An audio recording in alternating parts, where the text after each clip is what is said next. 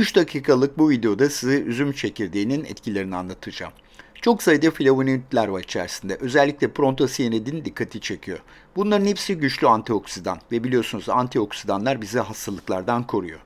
Peki ne kadar, ne dozda kullanacağız? Etkileri nedir? Hapı mı, tozu mu, yağı mı? İsterseniz ilk önce etkilerinden başlayalım. İnsanlardaki ilk etkisi tansiyon üzerinde. Büyük tansiyonu bir puan düşürüyor. Yani yüz otuz seksen ise yüz yirmi seksen yapıyor. Küçük diyebilirsiniz ama gene de bir etkisi var. İkinci sırada böbrek yetmezliği hastalarını ilgilendiren bir etki var. Protein kaçağını yüzde üç oranında azaltmış, böbrek süzmesi ise yüzde dokuz oranında artmıştır. Üçüncü sırada ofiste çalışanları ilgilendiren bir etkisi var. Bacaklardaki şişkinliği azaltmış. Bir diğer önemli etkisi ise unutkanlık ve hafıza üzerine. Hafıza ve dikkati arttırdığı saptanmış. Nitekim hayvan deneylerinde de benzer sonuçları göreceğiz. Karaciğer enzimleriniz yüksekse özellikle A L T enzimini yüzde kırk altı oranında düşürdüğü gösterilmiş. Bir diğer etkisi ise kanser hastalarında kemoterapinin etkinliğini arttırması. Bu da hayvan deneylerinde paralel sonuçlarla gösterilmiş durumda. Önemli bir yan etkisi olmadan güçlü bir etkisi var. O da yara iyileşmesini hızlandırıyor, cildi güzelleştiriyor, kolajen sentezini artırıyor. Yani bunun yağını kullanma şansına sahipsiniz cilt güzelliği için. Şeker hastalarında ise retinopati de göz dibindeki ödemi azaltıyor.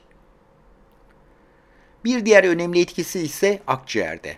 Özellikle bronşeli astım hastalarında belirtileri azalttığı düzelttiği saptanmış. Bazı alerjik olaylarda da etkili olduğu iddia ediliyor. Son sırada yer alan etkimiz yine güçlü ve önemli bir etki. Pıhtlaşma hücrelerini etkileyerek kanı sulandırıyor. Özellikle bunu uyarılarda bir kez daha size hatırlatacağım. Peki acaba başka hayvansal deneylerde neler var? Örneğin kanser hücrelerinin gelişimini engellemiş, onu kemoterapiden biliyoruz. Alzheimer'ın neden olan madde birikimini azaltmış, bakteri ve mantarların yayılımını azaltmış, farelerde hücre hasarını özellikle genetik hasarı azalttığı gösterilmiş, bir de kalp krizinde oluşan enfarktüs alanını azaltmış. Uyarılarımız ne? Tahmin edebiliyorsunuz. Tansiyon ve kan sulandırıcı ilaç kullanıyorsanız dikkat etmeniz gerekiyor.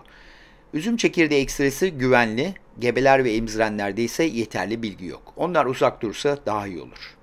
Kırmızı şarap üzümünden elde edilmiş olan genellikle ekstresi kullanılmış bütün bu araştırmalarda.